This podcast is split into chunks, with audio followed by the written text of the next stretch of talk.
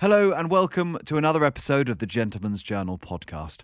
I'm Joe Bullmore, the editor of Gentleman's Journal, and our guest on today's show is Giles Coren, the Times restaurant critic and columnist. We recorded with Giles for just an hour about a week ago, but it felt almost like we got two or three hours of content in that time. And often when I was listening back to the recording of this episode, I was convinced I had my player stuck at double speed. Such is the pace of Giles's mind and of his speech.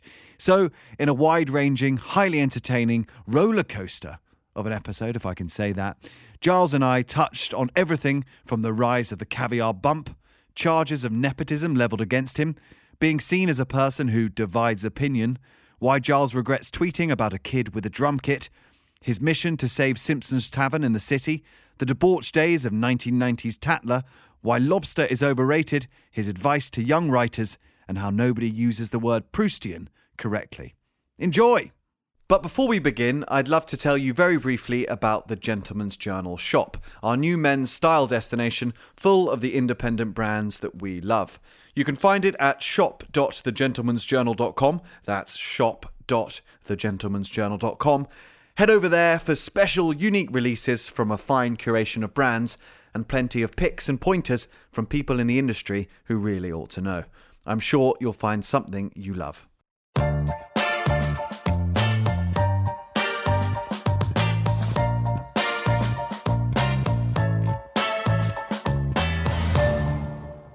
Giles, thank you very much for joining us on the Gentleman's Journal podcast.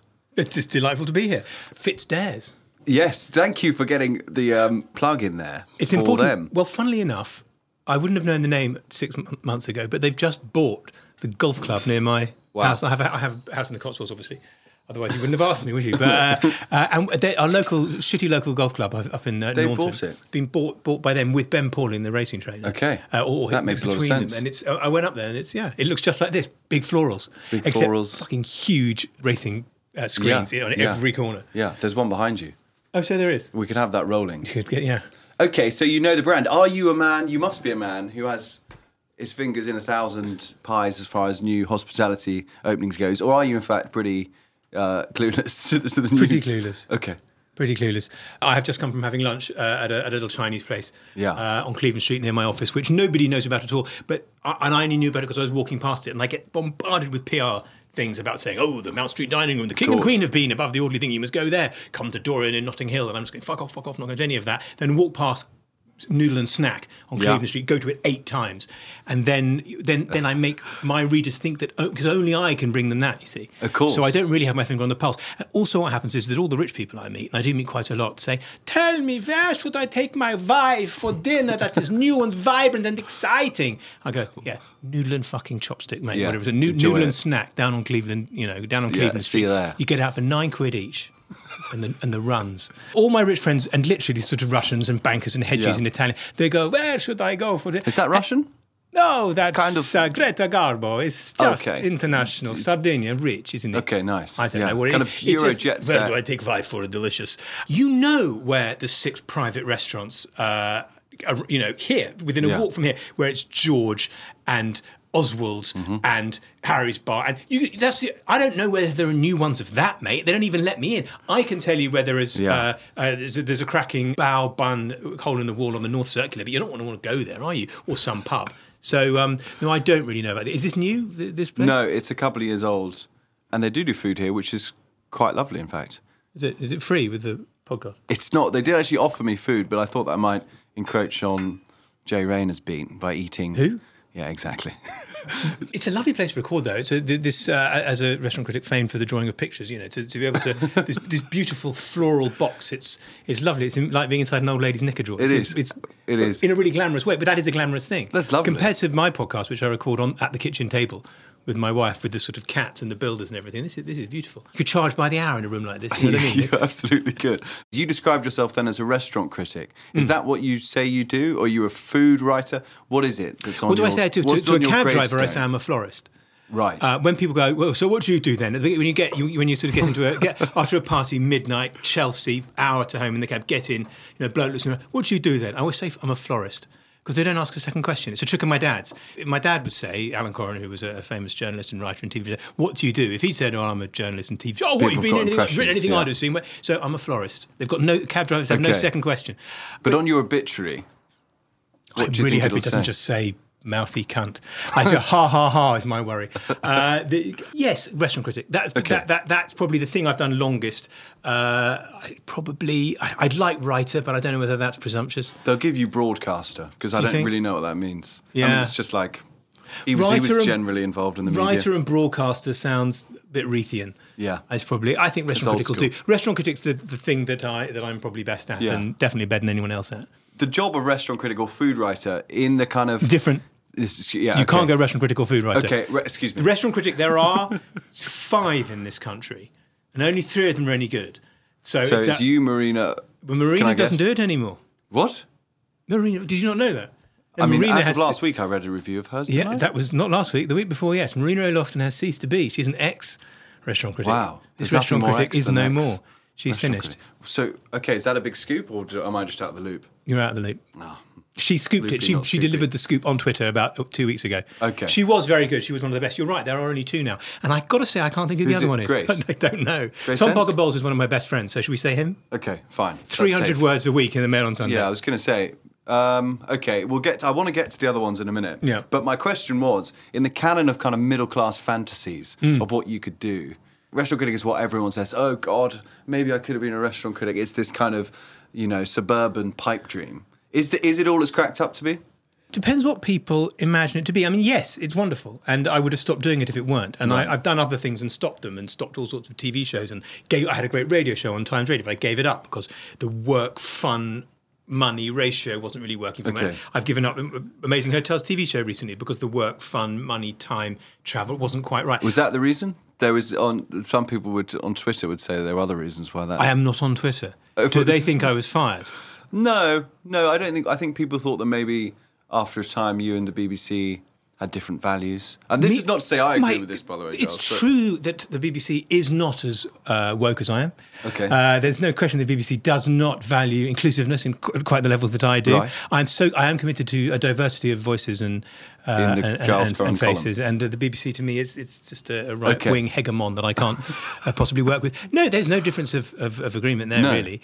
I mean, it's a loop back to the question you're asking about restaurant critic. Yeah. But it's just like presenting Amazing Hotels was quite fun for a bit, but it's not a very good job and it's no job for a grown up. Being a restaurant critic, it was brilliant. Being I was the Times restaurant critic at 32. Tatler, I did at 28, and then Mm-hmm. the Independent. I was like a young restaurant critic, and I remained a young restaurant critic for ages.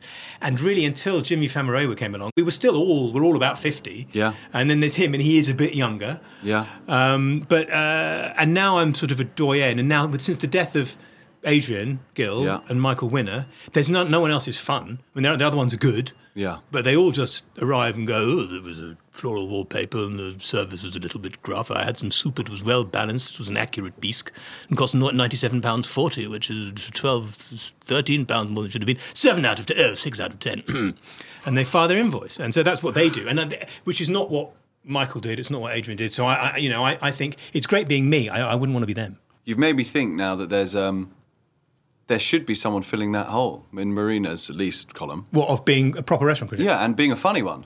Yeah. And I'm 32, which is the age you were. 32. So yeah, there's words to be had. 32. God, yeah, that's about. Well, see, my wife always says that the reason I'm such a twat is because I peaked too successful. Mm. Uh, and and I, I I did I actually didn't do much when I was about 25. I was quite I wasn't I felt at 25 oh my god I should also really be literary editor of the Spectator and people were sort of looking at me oh, he, he's already he's 25 and a lot of my contemporaries were doing hot shit and I wasn't and so I raced and then at Yeah. 32 I was restaurant critic at the Times then I got a TV show and it was all going and like I'm still just that Okay. 53 so I have trodden water for some you know, fifth of a century, which is a bit embarrassing. But in answer to your question, yes, the, what's great about it, okay, is that going out for dinner, being your job, it is still exciting that I have to go. So I don't just go to the six restaurants that I like. Right. I mean, I wish I could go to them more. But my wife and I, or uh, friends and me, we, we you know, oh, it's a th- better go to this place. And then if we go, if it's shit, it doesn't matter because it's still work and nobody's Yeah. paying apart from Rupert. So that part of it is really nice. It, and I'm since having children and, and getting older and erectile dysfunction, all this shit you won't know about yet, there's no point going out when you can't do drugs and you can't fuck people and you can't even really have more than two pints without feeling wretched in the morning. I would just stay home by the fire with my feet up watching old test matches on the TV Right. uh, and drinking tea and stroking my cat. And that's like, even as I said, I wish I was at home doing that. But what being a restaurant critic forces me to go out, but thank God not to sort of clubs and Yeah. dancing or the, God help me, the theatre. I, it's out to a restaurant, something new and exciting that other people can't get in, and I can get in and get treated well, Mr. Coren, you know, all of that. Hmm. Uh, so from that point of view, it's good. And, and unless they fire me, Yeah. sorry, I said that as if someone else had recently fired me. Unless I also decide that I don't want to do this anymore, uh, there, I would I wouldn't have anything to do. Okay. you mentioned your early days in the career. Can we go back a bit even further than that? Your your father obviously was Alan Coren. Your sister is Victoria Coren, now Victoria Coren Mitchell. I picture you having a kind of incredibly bookish, witty, erudite childhood where everyone was cracking jokes around the breakfast table in North London. And was that what it was like? I think I would have said not when I, I would have thought it when I was a kid. But looking back, yes, I realised more than other people. Yeah. yeah. The other dads would were, were all would have been pretty boring. I think. Yeah. Uh, I, I see them now because my, my the, the dads of my children's friends are boring. No, I can't. What am I saying? They're, they're great. They're great. I, it's not, I, I know how wonderful it was my childhood now because I can see my children's childhood. Yeah, Which, okay. for all its flaws. The, the, the dinner table, the breakfast table with us is just jokes and fun and Yeah. humour and some violence and you know everyone burning each other. The difference is my kids get to really chat back at me and I don't hit them because you can't now. I looked it up. You really you just can't. I've asked around. They say no. So whereas I used to get a whack from my dad at a certain points, which Okay. which was a kind of cut off point. So my sister and I knew there was quite big jeopardy in playing it for laughs Yeah. as a kid in that house. But um, but no no no it was yes. so you And- had to get the tone right, basically. You could get away with anything if it was funny. Uh, yes is that but right? that sort of thing yeah yeah yeah. so you had to Um, be funnier and sharper than. Yes, I think I think it, it- Probably. it probably was like that. I mean, I also remember crap bits about childhood and being lonely, and my parents, you know, going out for dinner and leaving me with a nanny, and Yeah. things I could bitch about. Were you my therapist rather than, Yeah. uh, you know, Joe from, you know, th- th- then then I would probably weep and tell you terrible stories of estrangement and stuff. But um, it, it, yes, it was. I, it was definitely fun, fun, fun. Definitely literary. Definitely lots of reading and writing and stories. And my uh, sister and I both made a weekly comic. I, my, hers was Wow. called her, mi- mine was called uh, the Super Duper Nutty comic and was a rip off of the Uh, and hers, since she was three years younger, was the Poe and Mo comic, which was just the disembodied heads of two pigs. Poe, who was a boy and had a blue pointy neck Right. thing, and Mo, who was a girl and had a pink thing. And it was just their heads talking. So the Kind of all, Beckett. All the drawing, yeah, it was just Beckett exactly. It was basically Godot, and it, which is you know mine was sort of derivative and quite funny and a rip off of the Beano, and hers was existential and and it's sort of that's why Yeah. she now does you know Britain's most difficult quiz, uh, and I eat pies. I was listening to your or watching your Oxford Union address. Well, I think it's good that we get it out there that you've done an Oxford Union address. That was sort of in masks. It was in mask, and it it did seem a bit surreal. And I think the way they mic'd you up is that you and the interviewer were very clear, but there weren't any mics in the room, so you were delivering some It was, uh, it's- and no one. It sounded like no one was laughing, but there was pause for laughter, but I couldn't hear the faintest. Well, maybe were- no one was laughing. They, they were. Were they? Did they not find it funny? They weren't a great audience. Okay. They were all right. I went up mainly for the sort of booze after hours in the union and Yeah, and of- also it's a good thing to get on the CV. Speaking at the Well, I Oxford say, I've just never. they ask everybody. Uh, you know, they really do. Fucking when they go, why don't you come up and do it? Katie Price has done it. Oh, right, all right then. Well, I'll do that then. Uh, I mean, when I was at Oxford, I remember I I only went to the Union once when they have their. Did you go? Were you, did you go? No, no, no. They have this thing at the Union where they they have. Um, they have a big speaker to get you along to try and encourage you to join and pay your seventy pounds for Yeah. And I remember the, the speaker, the guest speaker was Bassam Abu Sharif, who at Right. the time was Yasser Arafat's number two. It's when the PLO was fucking serious. Okay, so that was proper. And that was, and we piled this in. And so I joined, and then every, then every week it was Stephen Fry. Uh, and the fuck is this? It's a pointless organisation. Uh, and it's a load of tuft and buffed and Tory fuckheads in bow ties, and it's a complete way. And then every year, oh, come back and talk to the thing. And then finally, I got invited by a girl with a sexy sounding name, um, Right. who offered me said I could stay the night. All right, uh, and I went up there, and it was it was okay. With the, the, the sort of booze and stuff was all, and sort of partying in the union was fun after. Okay. The event itself was, was quite dry. Students are quite boring. They haven't seen much. They're full of opinions based on nothing, Yeah. knowledge or anything. They were okay. The guy who asked me the questions was nice enough. Very square questions. They're all stuff off Wikipedia. It says here. Yeah, exactly. I thought he maybe he was overawed, maybe he was nervous, or maybe he was just used to a kind of political big shots and thought, oh, I don't know. I mean, there's, he was probably just it's nervous. brave of you to look at it. I mean, there's there's if you go if you Google me and go in, it's all it's all pretty dark in there. Uh, I don't. Oh, that the Oxford Union no, address. no, no, no, the, the stuff Oh, me on right, the right, internet right. and the Twitter and everything. Uh, and then there's there's things like ostensibly I have a YouTube channel with nine subscribers, but I, and I don't recognise any of the things. I don't know what they are. It's been made by somebody else. Wow. And then there's a handful of strange kind of video Okay. jobs. Well, I didn't get that deep, but you, in fact, do. You quite quickly skirt into some interesting stuff on in that address, which I thought was quite interesting.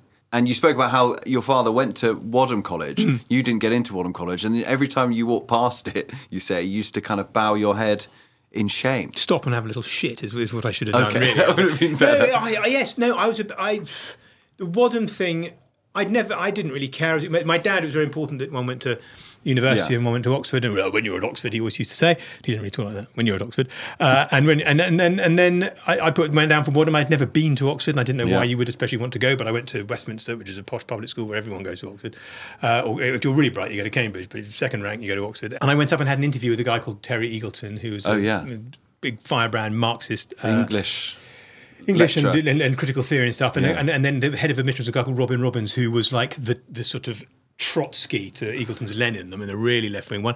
And, and I arrived and I went to my interview, but in those days you did the interview while you were sitting in the fourth term, it was called. You did it in Yeah. Fourth term in the sixth form. I went to the interview in search of a 2E offer and then just did A levels and it didn't really matter. And I went on, but the day of the interviews co- coincided with a cricket tour of India I was going on with a combined Westminster and Eton 11.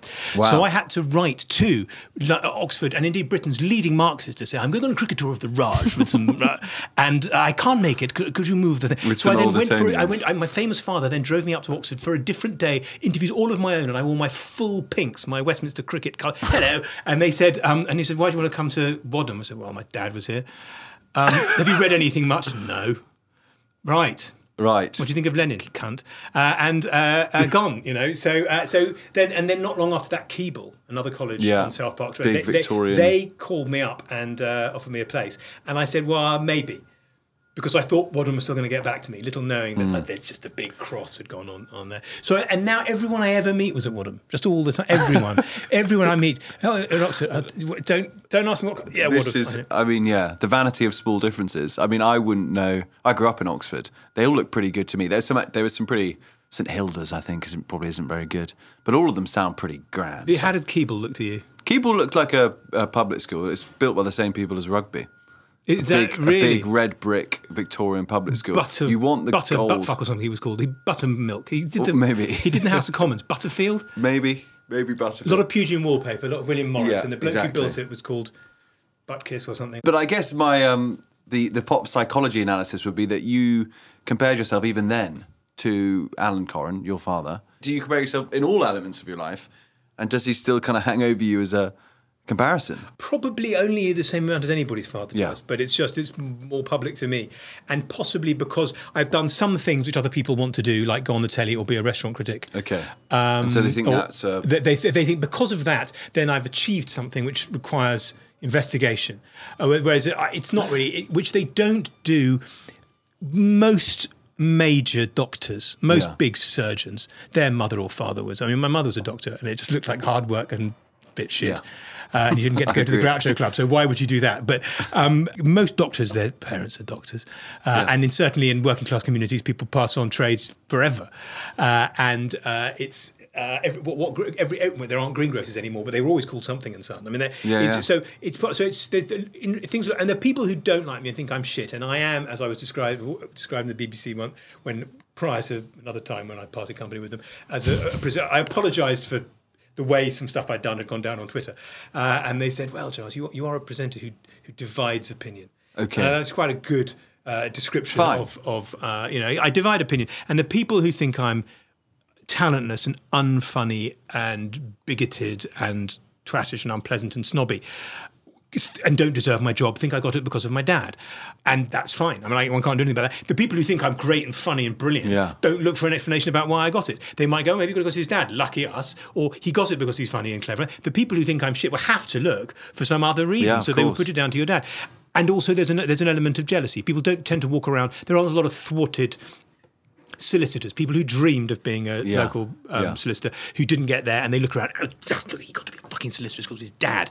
Uh, whereas they all want to do some version of Yeah. what I do. So then they, they look for a reason. He does he does loom. You know, I I will never be in the same way that W.G. Grace. I know Yeah. this sounds bad because I'm not better than my dad, but I, I do some things better than him. But but he was a he was a sort of uh, a pioneer and a, a sort of original genius and did stuff which hadn't been done before. And in a world with far fewer famous people and far Yeah. fewer comic writers, made a bigger impression. And he was you know he was more original and, and I'm more of a hack. But in this W.G. Grace is is you know probably you know, some shit batsman like Jason Roy is probably a lot better than W.G. Grace. But W.G. Grace was there at the right time. He was there at the golden Yeah, age. yeah. He made up this shit. Okay, I'm going to bat and I'm going to bowl and I'm going to be massive and Yeah. I'm going to shag and I'm going to just argue with the umpires and I'm going to charge an extra shilling if Grace is playing and I'm Yeah, just, yeah. you know, and then wow, wow. He's a, so my dad like kind of invented that sort of column to a degree. Okay. So I would never get close to that in that kind of way. And it's a thing that my friend Matthew Freud sometimes says about his father,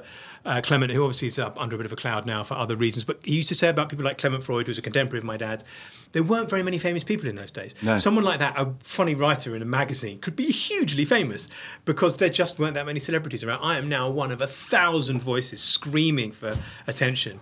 Someone sent me a magazine cutting from his when he was about 50, talking about an interview about antiques, and he, and he was described as the, the master humorist uh, sits in his drawing room, and, and I said, no one's ever going to call me the master humorist. I'm already three years older than the master humorist, uh, so so I will never compare to them. But at the same time, to Times readers, and they're the only people that really matter to me. Really, they are my constituency. Uh, there's a continuity, so the Yeah. older ones just remember him, and they and, And they even like even young ones, ones of my your age, they probably don't remember my dad because he died when you were. 17 or something, but the old ones do, and they just quite like seeing, Yeah. just like people like it when the GP retires and he says, My son's going to be taking over the business. And Yeah. old, old Mrs. Blenkinsop, that's the sort of, you know, it'll be a familiar pair of hands Yeah. checking for lumps, you know. Uh, It's quite nice. there's, a, there's, there's a bit of that, yeah. I don't want to put, ham up the nepotism thing too much, but does your sister get the same charge, or do you think it's more likely to be? I don't know males? much about what I don't know. Her fans just seem to be pervy old men who who think she's well, they want to shag her. Or something. No, I I don't know. I don't Yeah. know. We don't really talk about it. She doesn't really write anymore, No. and she never has written that much. I mean, she started. uh, She had her first column in the Telegraph when she was twelve or thirteen. Yeah. I mean, she's younger than me, which uh, although she's been around for a lot longer. Difficult when you're 12 or 13 to say that you got there on merit. Harder, um, but she wouldn't have got where she was if she hadn't been good. But uh, I don't know whether she does get it. No. I, I, I just don't know. She is on Twitter, but she's not a controversial figure. She is um, a Richard Osman type, isn't Yeah, she? She's yeah. she, she's just everybody's favourite person. She's incredibly popular. She thinks very carefully before she says anything or does anything or writes anything. We'll do 18 versions of a piece to make sure just keep rinsing it for anybody who might be offended. And I frankly have a sort of opposite process of diligence. Uh, and uh, yeah, I, I don't know that they gun her in the same way. Yeah. Maybe they do. Maybe. You left university. You said you didn't really do anything for the first few years, but then um, you wrote for Tatler. And as a, a lifestyle journalist, whatever the hell that means, who feels like the party was over before I even got going in it, the way you describe your life at Tatler seems kind of heavenly. You said it was the best year of your life. You know, so I came to Tatler when I was 28 or 29, and I'd done a bit of journalism. And compared to most of the people there, I'd already I was had quite experience. Yeah, there was it was a beautiful, sunny room on in Vogue House overlooking Yeah. uh, uh, uh, Hanover Square. Hanover Square, uh, and I had a sort of window seat, and they were all beautiful young girls who who.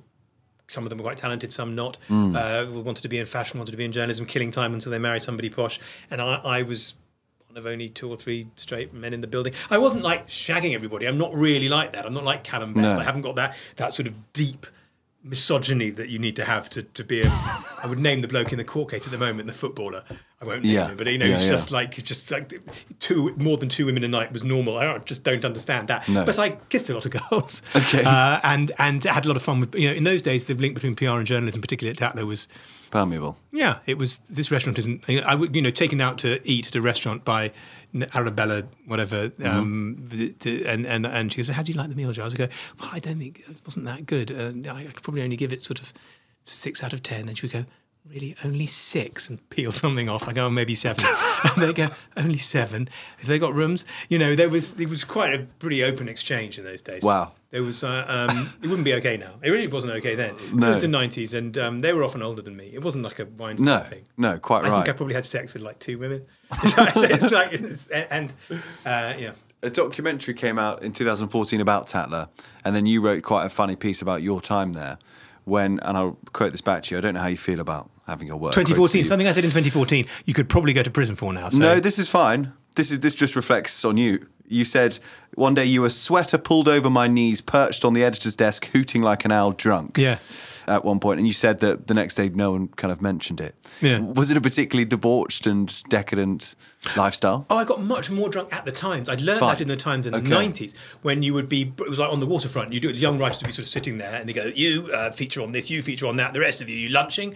And you would come with, and you would go and you would drink Yeah. bottles of the Red Infuriator, 14 quid a bottle Cabernet Sauvignon, Chilean Cab Sauv, and just drink and drink and drink. And it was like really um, bourgeois to ask if we were going to eat. And just so much red wine. And they're all dead now. Uh, and I just, you learn to drink and drink and drink. So when I got to Tatler and I was my own boss, uh, yeah, just to, and that was that was particularly. I had a girl. uh, Do you know what? I was going out with a girl at the time in, until I got to Tatler. When I arrived at Tatler, with a girl called Katie Razzall, uh, who is now culture editor at the BBC, and I just bumped into her when I was walking here. Oh, brilliant. and she was This is a sign. She was on her way to the hairdresser, and I was going out with Katie when I started at Tatler. So it was only when I broke up with Katie, all in a mess, that I then kissed a few girls in the office. fine. But but it was Katie ringing up and speaking to my assistant, a woman called Stephanie Marsh, who's a great friend of mine now, and said, "And can I speak to Giles?" She said, and Steph, my assistant, said, "Well, you don't really want to. He's he's drunk." And she went, "Oh God, is he?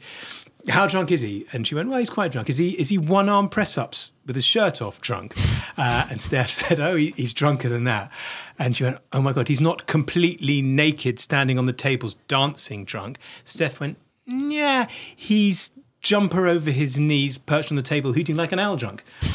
That, those were the various three stages that I went through in those days. Yeah, and that's why I didn't really achieve very much for quite a while. Okay. You know, I've moved slowly up. Alcohol in those days was sort of there. Journalists tend to be quite, to, quite talented people, quite well accomplished, who haven't really landed anything. Ended up being journalists. It's not a very hard job. Writing Yeah. a piece takes about two hours. The rest of the day to fill. You might, you know, you drink to get over the boredom, and then it, you, you don't. You, your career progression is very stunted. And it was only when I sort of stopped doing that Mm. in- in about my sort of mid 30s. And I became a restaurant critic and got jobs on the TV and stuff. So the tip there is actually I don't know what the tip is. I don't know. I, if you want to end up like me, do that. If you want to do that. Inspired by that piece, I emailed you. Do you remember this? You won't remember. Why the hell would you? You probably get a lot of emails from young writers. I'd written a piece for Tatler. They'd retweeted it, and then you retweeted it. Did And I? I thought, if I'm ever going to email Giles Coren, this is it. So I said, you retweeted a piece of mine, and you basically said, um, I don't have any recollection of that. But I said, can I have some advice? And you gave me some advice. I'm going to read some out now, and we can edit this out if you think it's. This is advice that I gave yeah, you. it's advice you how long me. ago? This was 2015, 23rd of March 2015. Okay. It's not serious. Because we had met before, but it was after that when we, We had met lunch. in. We had lunch in 2018. All right, fine. So what did I suggest in 2018? So you suggested. Um, What was your question to me? I said, "Can you have you got any advice for someone who wants to be a young food writer?" Um, I don't know if I did want to, but I wanted to do something with writing. And you said "Yeah, you don't really. Okay, here's what you said: behave from the outset as if you're already a massive deal without being a total dick about it. And it may come true. When I was at the Times at about 23, someone said that was what Matthew d'Ancona had done, so I did that, and it sort of worked. Read major, serious literary stuff every day. This is actually quite good advice. Lots of it. Try to write like that. Fail, but end up a bit better than your peers. Always tell a story. Always. It has to have an end and a point and be funny because it's universally applicable and not just because it happened to you. Don't hold back. Say exactly what you think. Use simple language. Some bit about Kylie Minogue. Um, and then never take anyone's advice. They are always wrong. Best of luck. Giles. Then two minutes later, you wrote another email. That's all quite lovely, good advice, and this is this is also colourful advice. Oh, and fuck loads of young women because after you're forty, that shit just looks depraved. So then there's plenty of time for writing. Or men if you're gay, although it's less urgent because there's less of a time limit on that. Now we can leave that in or take it out, but as a capsulation of Giles Coren. All quite true. Yeah. 2015. So how old was I? I was 45. Hmm. Probably just realizing that I would only have, I'd never have sex with anyone again apart from my wife. Yeah. So I would have said, So that was sort on your Back to the Future or 17 again type of thing. Yeah. I'd say to a young man, yeah, read a lot of literature and fuck a lot of women. Yeah. I don't think I'd change that. and is that what and what and what else? Go to the gym a bit. Don't smoke. Yeah. Um, I think, and I also know what I'll have said about Kylie Minogue, which is call her. A, she's, she's not a diminutive Yes. Antipodean chanteuse. She's a short Australian singer. Exactly Say right. So, which is that's you still read the Times features pages and it still says diminutive Does it? Antipodean chanteuse. Do people write about Kylie Minogue? No, that's true. They don't. But they might do. Um, if they do, that's how they describe her. Do you think that that advice, or no? Here's a better question: Your career, if you were born 30 years later or 20 years later, do you think it would have been very different? Oh, I wouldn't have had one. I mean, um, I used to wish I'd been born earlier. So when I thought newspapers were dying, and I was only kind of, I was kind of middle-ranking columnist, and I had, I was doing okay, probably ten years ago, twelve years ago, and I remember thinking newspapers are finished within five years. Yeah. And what a bugger, because I'm doing quite nicely, and this could have seen me through, and now I'm going to have to find something else to do. If only I'd been of my dad's generation, I mean, he died a bit too young, but if you'd been a big columnist in the 50s, you were set for life. Now, as it happened, thanks to the brilliance of, I mean, whether it's Rupert Murdoch or whatever, thanks to the brilliance of that organisation, the paywall worked, the Times Yeah. is vibrant, the Times is making money, and it's making money on a business model based about really not spending too much money on news gathering resources and paying a lot of money to a handful of names that they think drive subscriptions, of one of which is me. So I'm sort of all right, and Yeah. the paper will probably. And when the Times goes down, there's a fair chance that there'll still be me and Caitlin Moran and Danny Finkelstein and Matthew Parris and Camilla Long and you know, To the. re- We, we probably will be seen through, so I'm okay. Born any later, I'd have been in trouble. I Yeah. wouldn't want to start now. No. Uh, that when I said be yourself in the advice to you, be yourself, other people are wrong, use simple language, say exactly what you mean, Yeah. don't hold back. Uh, if you can't do that, there's no point doing the job. And now I have on Twitter made one or two errors, including the thing, the the the, the thing about Dawn Foster, that Yeah. That's just like a terrible thing I regret and can't explain. And do you do you, do you regret it? It's the worst. It's absolutely. Is it the worst- It's which not the worst thing I've ever done. No. The worst thing I've ever done was the thing about the kid with the drum kit. Um, and I, as a result, I didn't speak to my next door neighbour for years. And he came around to my bonfire night party the other day, and his kid's 23 now, and it's all absolutely fine, and he's forgotten about it. But I couldn't turn right out of my house. For 10 years, I had to use Tufnell Park Tube, not Kentish Town Tube Station, because I couldn't walk past. It was a joke you would make in a pub. I only had 20,000 Twitter followers. Yeah. I didn't understand social media. Nobody did. I was. I, they, they had these children who kept playing loud musical instruments. I was a single man. The, the, the thing was really annoying. Then they brought him out. They, they, he had a violin. He had a piano. Then he got a fucking trumpet. Then he got a drum kit. Shall I kill him and burn it or fuck him and kill him and burn it? The kind of joke you used to make to say to mates. I put it out there. There was some repercussions. The, Mary Mary Whitehouse didn't like it, but but um. You know, not really. That was the worst thing I've ever done, and I've done one or two other bad. I when when Raoul Moat killed how many people he Yeah. killed. I tweeted the report with a link to my new book, Anger Management for Beginners, and said maybe he could have done with some of that. I used the murder of many people in the north of England or somewhere to try and sell a not very good collection of anthology of my work. That was terrible and nobody gave a shit. Then now people care about more about things like that. And I was sitting alone on my way out traveling for work in a at an airport and on Twitter this journalist had died four or five days before, but people were talking about it, and they kept talking about how she'd razz me and retweeting this thing where she's hmm. saying, "Giles, I don't want to hear from Giles Coren. You've heard from his dad." And there is a gang of writers on the Twitter left who just think I got my job through nepotism. They also think I'm racist and homophobic. They cite me as a paedophile in a very kind of QAnon way because of a piece I wrote when I said that my, Yeah. I'd gone on holiday with my three-year-old daughter, and I spent three thousand words sort of deconstructing the notion of a romantic holiday and said this was the romantic, if not the sexy holiday. And they took this line out, sexiest holiday, wants to fuck his three-year-old daughter. And this collection of it was at the time of it was momentum, Corbyn, all of that. Yeah. Those, they got their their teeth into me with he's a talentless cunt who got his job because of his dad, who's a racist and a bigot and a homophobe and a transphobe, and he fucks his daughter. And it was I was like it was so horrible that and they I, I, it was just couldn't really say and like. It, Dawn Foster was reasonably blameless. She was one of them. She tweeted me a handful of times, and she had. But they kept throwing this face in this tweet, and then I didn't name her. I haven't really ever spoken about it. Well, I didn't put her name, but I was like, it was still it's terrible. I tweeted when someone dies who was trolled you, is it okay to go ah? ah," And then I rebooted it as "fuck off to hell," whichever way it was. Like it's a tweet, but it, I, I did that, and I immediately took it down. And then I got on an aeroplane and flew some. When I got down from the aeroplane, you know, people had dug it out and put it out and thing, and I was fucked. And you know, and I got graffiti sprayed on my house. I got dog shit left at my house. My children were crying indoors, going, "Are they going to kill us? Are they going to kill us?" I was in Iceland filming TV show. My wife spent 7,000 quid on security cameras for the house, uh, which uh, she got a, an SAS guy at a thousand quid a day, like outside, who was like getting rid of people for, while I was away filming. And it was all basically my fault. My wife was, a, I phoned up my wife, she said, You didn't tweet about that, that girl, did you? And I went, yeah, and she'd already told me to come off Twitter before. But anyway, I, I regret it. It was an absolutely terrible, awful, ghastly thing to say. It m- must have been hurtful to uh, to uh, her family. Uh, they never got in touch with me. Nobody ever asked me to apologise or contact me to anything like that. I just had, you know, just Twitter mob going. Rah, rah. It, it pissed lots of people. off. I got to everything. I left Twitter. That's that that was probably a good thing. Yeah. But to a lot of people, and it's not hard to measure how many, to a lot of people, I'm like that guy who did that terrible thing. And there's no redemption from that. It's just like, what a cunt. And whenever I get accused of things that I'm not, I got done for fat shaming my son. I wrote a satirical piece about uh, a satirical piece about the hatred of fat people and how I don't care what happens to them in a men's magazine, which you Yeah. would understand for Esquire. You know, I don't care what my son is. I don't care if he's gay. I don't care who he marries. I don't care whether as long as he's not fat. Ha ha, joke. Years later, gets pulled up. He's fat shamed his son. You know, they say they all these terrible things they said about me. And I, at any point where I tried to stand up and go, but I, I'm, I, I'm not racist. I'm not transphobic. I'm not fatphobic. I'm not homophobic. I'm not any of those things. I'm not that guy. They go, yes, you are, because you said that about Dawn Foster.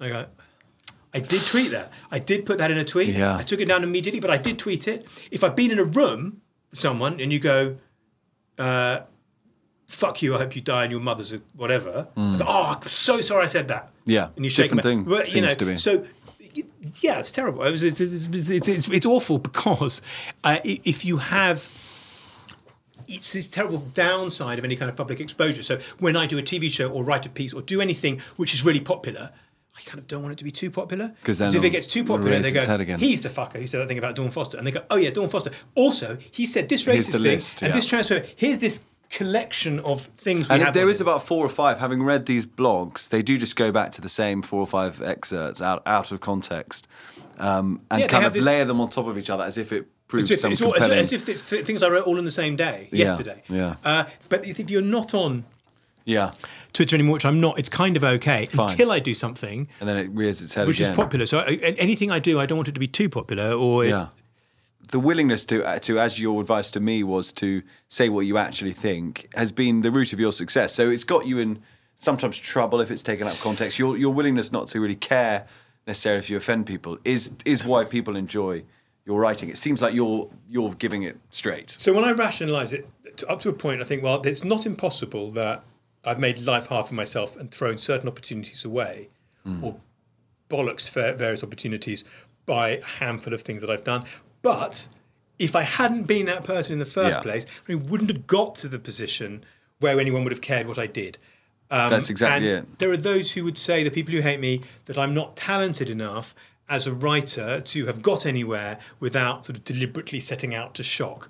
And I think they're wrong, but they're not 100% wrong. There's just, it's a different package of things. It's how interesting is it Hmm. for 25 years, writing three pieces a week, to constantly write that Guardian editorial, but on the one hand, on the other hand, I think six of one, all in all, a good time is had by all. It's not, it isn't, it isn't really me. My wife, for example, my wife has had a thing in her, in her mind 10 years, which he calls Operation National Treasure.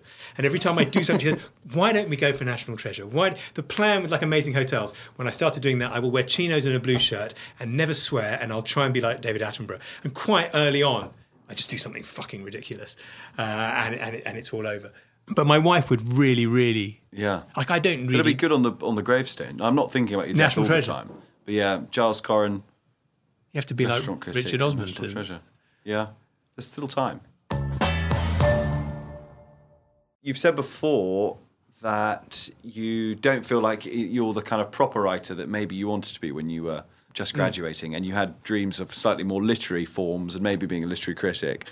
You wrote a novel in 2005, which was sometimes well reviewed, sometimes not reviewed, and in fact, you won famously the the Bad Sex Award in quite a distinguished field with Salman Rushdie, John Updike, Paul Theroux, I think was in there. You beat them all. I think Mailer. I think Mailer was in there. Mailer. Th- that- you see, the funny thing there, there's another thing. Now, when I write something which Yeah. pisses people off, they drag up the Bad Sex Award from 17 years ago as proof I'm a shit writer. And you want to go, oh man, in those days, it was 05, those nice girls at the Literary Review phoned me up and said, do you want to win the Bad Sex Award? And I think it's a- not I phoned my win. agent Jonny Geller and said, "What do you think I should do?" And Adrian Gill had won it the year before. Yeah. Said, "Yeah, all right." So I phoned them because obviously the nominees were Updike, Mailer. Yeah. They weren't going to go to the fucking booze up at the the thingy club in, in St James's. So I phoned back Daisy Waugh or somebody and went, "Oh, all right, I'll I'll, I'll win. What's the pastiche? Oh God, horrible! I, I- it was a it was a pastiche shag. Yeah. It was a joke, you know. Went along, made a speech, had a great time on the night. Uh, made a had every, made a really funny speech about thanking my agent and my thing and how I'd got the bad sex and, and how you have to. And then no one get. And then years later, they go, "Look, he's a shit writer. Look at this." So I feel sorry for my book, which was in part good and had great reviews from like Michael Bywater in the Independent, Yeah, Alistair Suk in the. Spectator. I had hoped when that book was published. I always wanted to be a great novelist. I thought, oh, I shall be a novelist. When I was about ten, my ambition was that when people went on Desert Island Discs, that they would say, "You've got." Um, the Bible, Shakespeare, and Coren. What what would be the fourth book you would choose? Wow. Um, I read that because I thought that was the thing. So like Dickens wasn't really big enough. It's, it, that's a sort of hubris which is born of having a famous dad and thinking just being a no- newspaper columnist is bollocks. You Right. know, my dad was a, had written a novel which he never published or showed to anyone. He was he loved and passed on to me his love of certain kinds of very sort of uh, egocentric American 20s fiction Right. of the War Hemingway Faulkner sort Yeah. of uh, yeah, yeah. Bellow uh, Roth variety, and thought that was a great thing to be. And I thought it, the thing for me to be to take on on so that people wouldn't just say, you know. Pound shop Alan Coren. Little did I know what I was going to turn out to be a pound shop Rod Liddle, but there, there, I, or, or, or a pound shop Jeremy Clarkson. Uh, I tried to. I've tried to point out I'm not. I'm a fucking Fortnum and Mason Rod Liddle. I might be. A, I might be a pound shop Clarkson or a pound shop fucking Piers Morgan. But anyway, so I didn't want to be a pound shop Alan Coren. I would be a novelist, and it took ages to get around to it. When I finally published it when I was 33 or 34, I always already felt that's far too old to have written a novel. I was Yeah. depressed. And then when it didn't like get nominated for all the big prizes, immediately I thought it was a failure. All the people who wrote it was reviewed by a woman I'd had a one night stand with where due to the consumption of vast quantities of drugs beyond my capabilities to deal with, I'd been unable to perform as a gentleman would wish. Right. And I felt that her poor review of it in a national newspaper was a, was born of a kind of sexual disappointment and rage at the at an evening. And I, I might have phoned her up and said, "Was that why?" She just went, "No." And then, then she pointed out it was a perfectly good review of your book. And I went back and looked at it, and even the bad ones were mostly fine. Yeah, yeah. Um, there was one bad review by a woman who hadn't read it, which I can still remember. She said, Aristotle knew it, Shakespeare knew it, Joyce knew it, colon, stories have to have a beginning, middle, and end. And she's chosen the three people who don't think that. they, do, they don't yeah. think that. Joyce, especially, didn't think that. He thought, but stately plump Buck Mulligan was that you plunge straight in, tell the Yeah. fucking thing, and then stop. Shakespeare did not think in terms of beginning, middles, and ends. He thought of circles, of wheels of fortune. He thought Aristotle didn't give no shit about no beginnings and ends, as long as there was a unity of time, space, and action. And she got that significated everywhere. So all of like the Plymouth Argus and the Norwich Right. Echo and all these knuckle dragging pr- colonial provincials, whatever. No, it's, it, I, this same review was published everywhere and it fucked me off. But the p- fact was, it did all right in terms of the reviews. And really, if I'd had nothing else to do, if I wasn't, if I didn't have a job as a as a journalist, I, if I'd been someone who I don't know, I could have pressed on and tried to write a second novel and a third. But have you tried? And is there something else in the, I'm in the locker? I've tried. I tried. I tried. I sold an. I sold a novel to the publishers about uh, Henry VIII about five years after Winkler, which is an envisaging of Henry VIII. It's Henry VIII in therapy.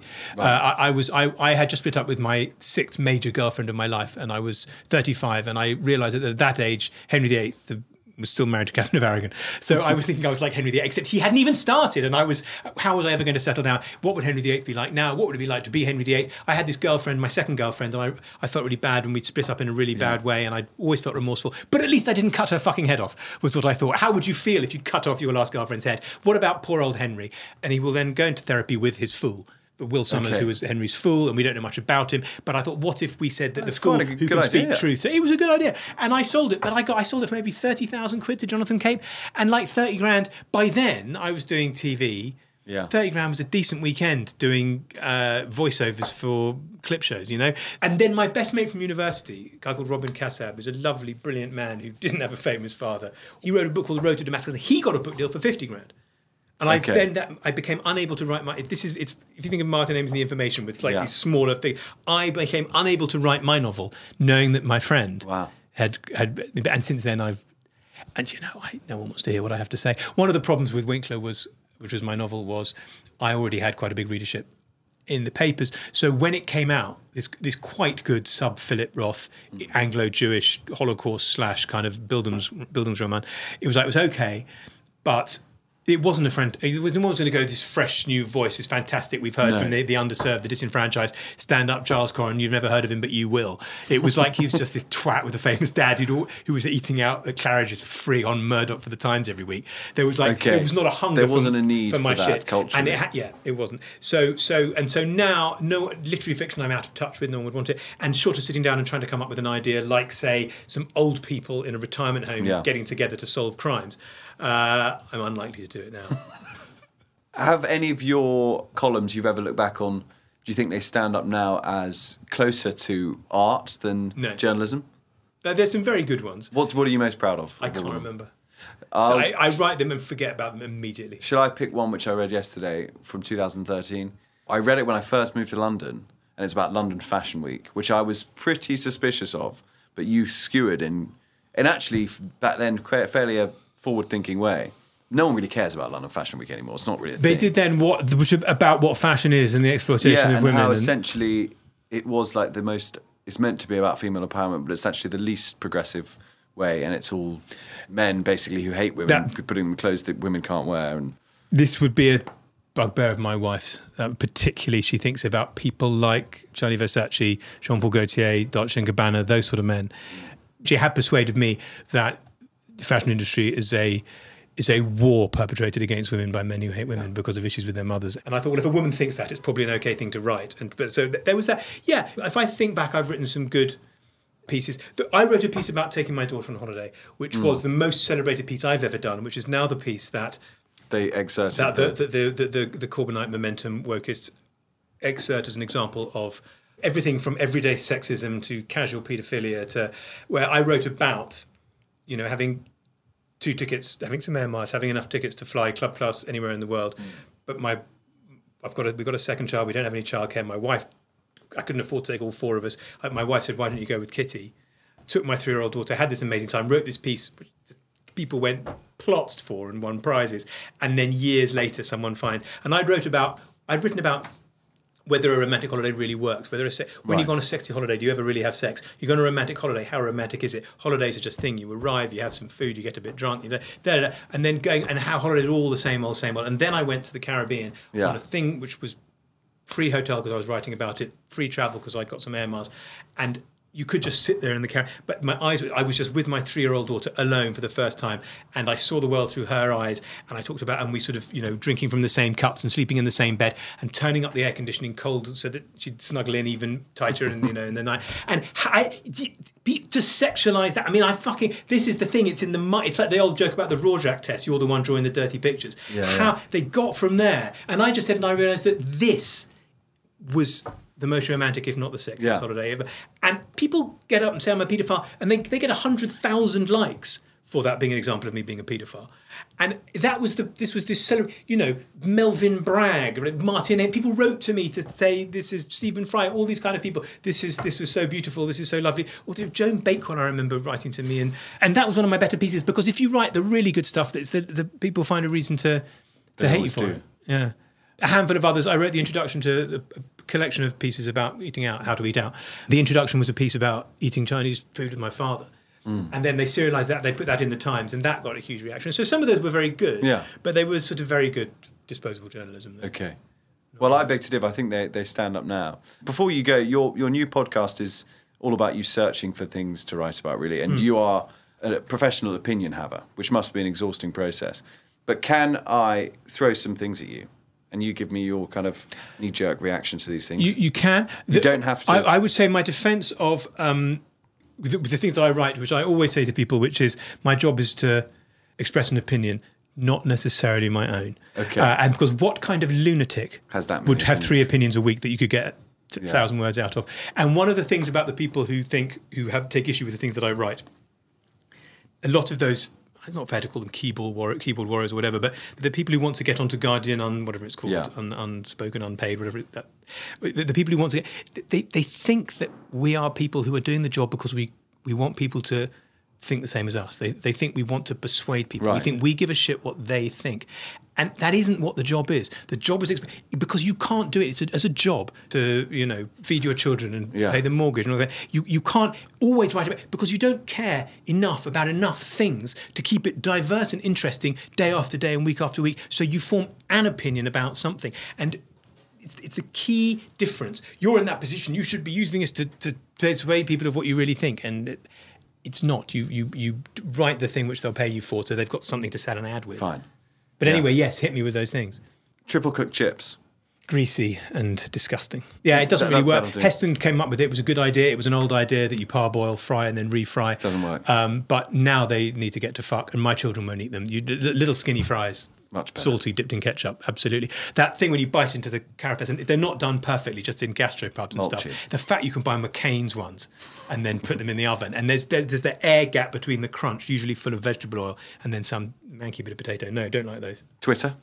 It's rather fun that Elon Musk has bought it. I think I quite like it to just be Elon Musk, Donald Trump, and me. Then, then I'd look like the same. Nice one. Uh, the word Proustian. Oh God! No, nobody knows what it means. Adrian Gill, God rest his soul, didn't had never read Proust and used it anyway. Other restaurant critics do. They say I bit into it and I got a Proustian rush or something. Uh, yes, no, it's just uh, overblown, and these people have never, ever, ever read it. And all, all what happened with Proust was that he dipped the Madeleine into the scented tea. I think it's a chamomile tea, and it's Yeah. the smell that transports him uh, sort of physically uh, into the reminiscence, which is most of la recherche du temps perdu. And it is absolutely not about biting, eating a packet of Monster Munch and remembering when you were 12. That's not fucking Proustian, yeah. Uh, the Wolsey. The Wolseley. The Wolseley, the Wolseley, I can, and I, I can never do that either. Yeah, great tragedy, can't go now. Ratatouille, the film. Well, it's people people cite it to me too often, Right. Uh, as, as being like him. I, I thought it was, the film's lovely. It's a lovely film, and I love the fact that they were in for hundred years and, and stultified. Um, I'd love it if they made one about me. Keith McNally. What a twat. Terrible twat. I don't know whether you, these are meant to be one word responses. No, I- okay, not fair to say terrible twat. Not fair to say. Keith, I mean, he he, I know he's a bit bonkers. I don't know. He's maybe not well at the moment. I, I, I wrote a very very. He got very angry with me with a review I wrote about his Balthazar here. I wrote about I liked the Balthazar in New York, but then again, all Englishmen like New York because you, you, you fly and you land at what is already 11 p.m. for you, but it's 6 p.m. for them. And the only way to get over the jet lag is to bat on through. So you have a couple of whiskey sours, go and find a dealer, do a gram of coke, and you're still up at four in the morning, thinking, yeah, it's the best fucking town in the world. And then you sort of sleep and cry until it's time to go home. And everyone thinks, way in New York. And that's why they get away with restaurants like Balthazar. Uh, and and he wasn't happy about that. But I had given it, he then spent years persecuting Marina O'Loughlin, who hasn't ever given him a bad review. And I think he and James Corden deserve each other. Foie gras. No, I don't think you should eat it anymore, and I don't. Caviar bumps. Have you seen these things? I have. I was sad to see that it had become a meme. That's how I've eaten it for years. I learned that from Matthew Freud, who had these Christmas parties where he would have a kilo Of, of beluga, Ah. Know, sitting- and you would, and, I, and everyone, and he'd have these amazing parties with Geldof and Blair and Cameron and Yeah. Madonna, uh, and I'd walk in and go, "All right, Matt, where's the caviar?" And he'd go, "Second floor by the door," and I up there and, and eat it until you know it's amazing. But and, and in those situations, never waste a cracker. I don't actually like it off the skin; it falls off and stuff. I mean, um, I prefer to use just a mother of pearl spoon. But Yeah. yes, I don't want to have it on crackers. And the, yeah, the, the bump idea is. Ugh. Pretty naff. It sounds like you're quite in the uh, almost the Chipping Norton set. our house in the Cotswolds is. I used to tell people when they asked where it was, I said, "Oh, "Are you in the Chipping Norton set? How close is it to Yeah. Jeremy and Dave and all that lot?" I said, "Well, drive to Oxford, come off, go onto the A40, head out towards Burford, keep on going up the A40 until you think I can afford a house, uh, and then they would always find me." Halfway to Cheltenham, Yeah. Uh, but no, I d- yes, I know some of them. I mean, I, I didn't go to Jeremy's bonfire night Okay. on Saturday because I had to. Uh, I had some people coming around to my house in Kentish Town, but I'd have loved to have gone and done a, a yard of Chang with the ex Prime Minister, but I had uh, I had uh, sausages to grill. Um, the next one is baked potatoes. Yum, best thing in the world. Yeah. Um, yeah, the, my, the my house recipe is like baked potato in the oven, top whack. Wait until it's ready, then leave it another half an hour until the next door neighbours call the fire brigade. Then get it out, smash it with a hammer, loads of Lurpak and salt, yeah. and then it tastes like it bonfire night. Take, take, as I was just saying, it tastes like tastes like bonfire night of the seventies. Sexy fish. Never fucked a fish. Almost everything else. Sexy fish. Oh, catastrophic, matey. I mean, look, what's his name? Um, Caring. Caring owns Berkeley Square. I walk. I New walk- restaurant, Bacchanalia. Oh, Bacchanalia. Bacchanalia, sorry. I mean, the, the, the fact they've called it, they're about to open it, the press bump from that, the fact that he's got all those things around Berkeley Square, Yeah. Sexy Fish, and all of those others, I, I find that all so depressing. I, I don't hate rich people. I write for the Times. Rich people read my restaurant reviews and go to my recommendations. It's all fine. But the things that you could spend the money on that aren't those awful knockoffs. The Bacchanalia has these hoardings that made me laugh, and they have this god. They have Mm. this on the hoarding if if they're still up, and they have what I can only assume to be Bacchus, Yeah. uh, this winged god with this chiseled Michelangelo's David body, and he's got pants on. Okay, because they don't want to have a penis on the hoarding. So it's a Greek. Or God. it's a Roman, it's a Roman marble kind of statuesque. Yeah, yeah, yeah. looking like it's flying with pants on. So that means he's it's- got wings. He's got no arms. How did he put his pants on with fucking wings? They're too rich to give a shit, and they don't deserve to have restaurants at all. They should go to fucking Nando's. How can you put pants on a on a On a- Roman god? Quite right. Champagne.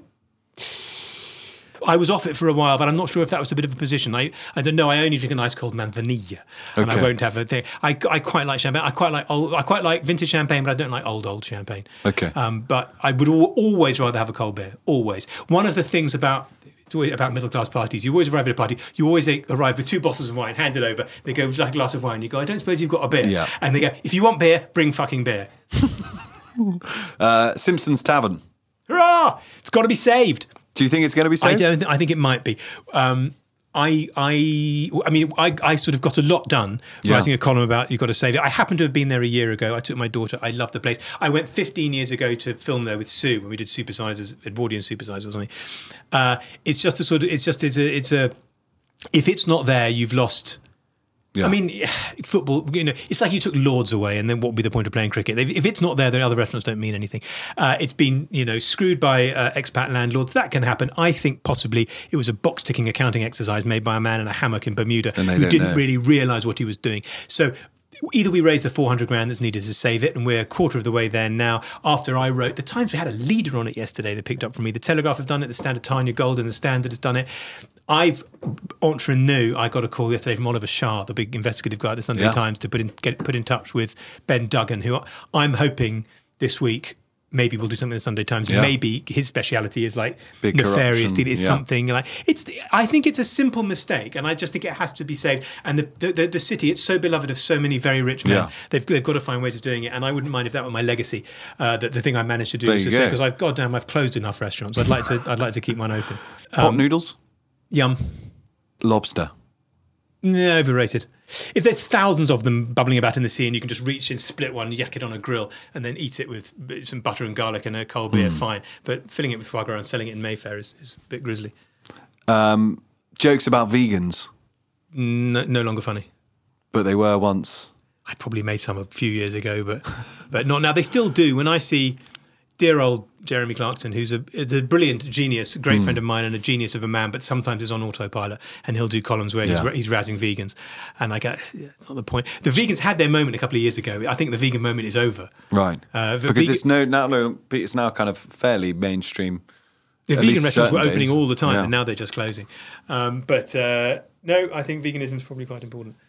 A.A. Gill Um, miss him desperately. was he the best who wrote about food in any kind of way? No, um, but he, but Adrian was very good, and Adrian has had uh, an afterlife in death that he absolutely deserved of a kind of Kurt Cobain type of thing, where everyone's forgotten the ninety five percent of stuff that he just churned out for the money, as they do, and it's a hope for all of us that Yeah. people just remember because he was he was he wrote half a dozen brilliant pieces, fifty that were very very good. We had a wonderful turn of phrase, told hilarious jokes. And it's a shame that he's not there because you know. Yeah. the- for me, my when, there was the, the point in writing was to sort of impress my dad, and he died, and I wasn't sure what the point was, short of earning a fat six-figure fund, sum for doing basically fuck all. Uh, and then, but I thought, well, Adrian, and I and Adrian reading it, and about it, my dad phoned me up every day with whatever piece I'd written to tell me how brilliant it was, and that was great. Right. Adrian would do it about three times a year, And that was a good day. and that was a good day. The last text I got from him before he died was telling me that he enjoyed a piece I'd written uh, ripping up the breakfast, the fried breakfast at a hotel in Oxford called the Randolph, Yeah. which I slaughtered, half thinking, I wonder if Adrian's going to read this. Then heard he was dying. Then I got a text from him saying, good, Wow. good piece on the breakfast. And then he died. Was that all it said? Good piece on the breakfast. Uh, Pretty much. I think it was. Baby bells, Uh, yeah. My children used to like them. sub editors. Yeah, well, they've, they've, look, the fact is that there aren't any anymore. I got very angry about one who wasn't very good. Lots of them didn't used to be very good. I know journalists are supposed, I've defended this so many times, journalists are supposed to roll over. That, this is held up as me being a cunt. He was so high handed, pissing down on people. I was only 30. The bloke I was emailing was senior to me. He was piss poor at his job and left the industry soon afterwards, and good riddance. Uh, he, he fucked with copy that he didn't understand. Yeah. And that shouldn't happen.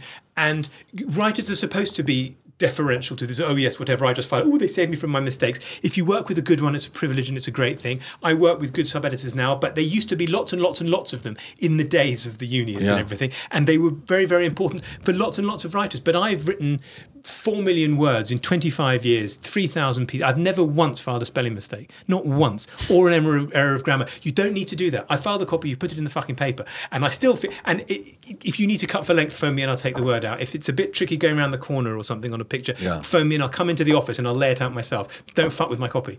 So now that's a given. Yeah. And what happens is, is that subs phone up a bit. So I work with a couple of subs now who are absolutely great, and I'm sure they think I'm an absolute wanker. But they, always turn out, they're always surprised that I'm nice and biddable because I'm saying all this so that that attitude is understood. And when my copy comes in, Yeah. people don't fuck with it. And then they might email and say, We were wondering about the semicolon. It'd probably be a comma. I said, Oh, I don't care. Make it a full stop if you want. And they're so surprised that I'm so biddable. People, my mother would always said, Be nice, don't swear, don't lose your temper, save it for when it really matters. I go the other way. Lose your fucking temper, massive publicly. Everyone thinks you're a massive twat. And then if you're quite nice to them on the phone, they think you're It's a an upside. Yeah. The last one then is I want your opinion on Giles Coren. Uh, I find it very hard. I've either made the most of a fairly meager talent or I've wasted a huge one. And I can't tell which. Very nice. Giles, thank you. It's been a You're lot of fun.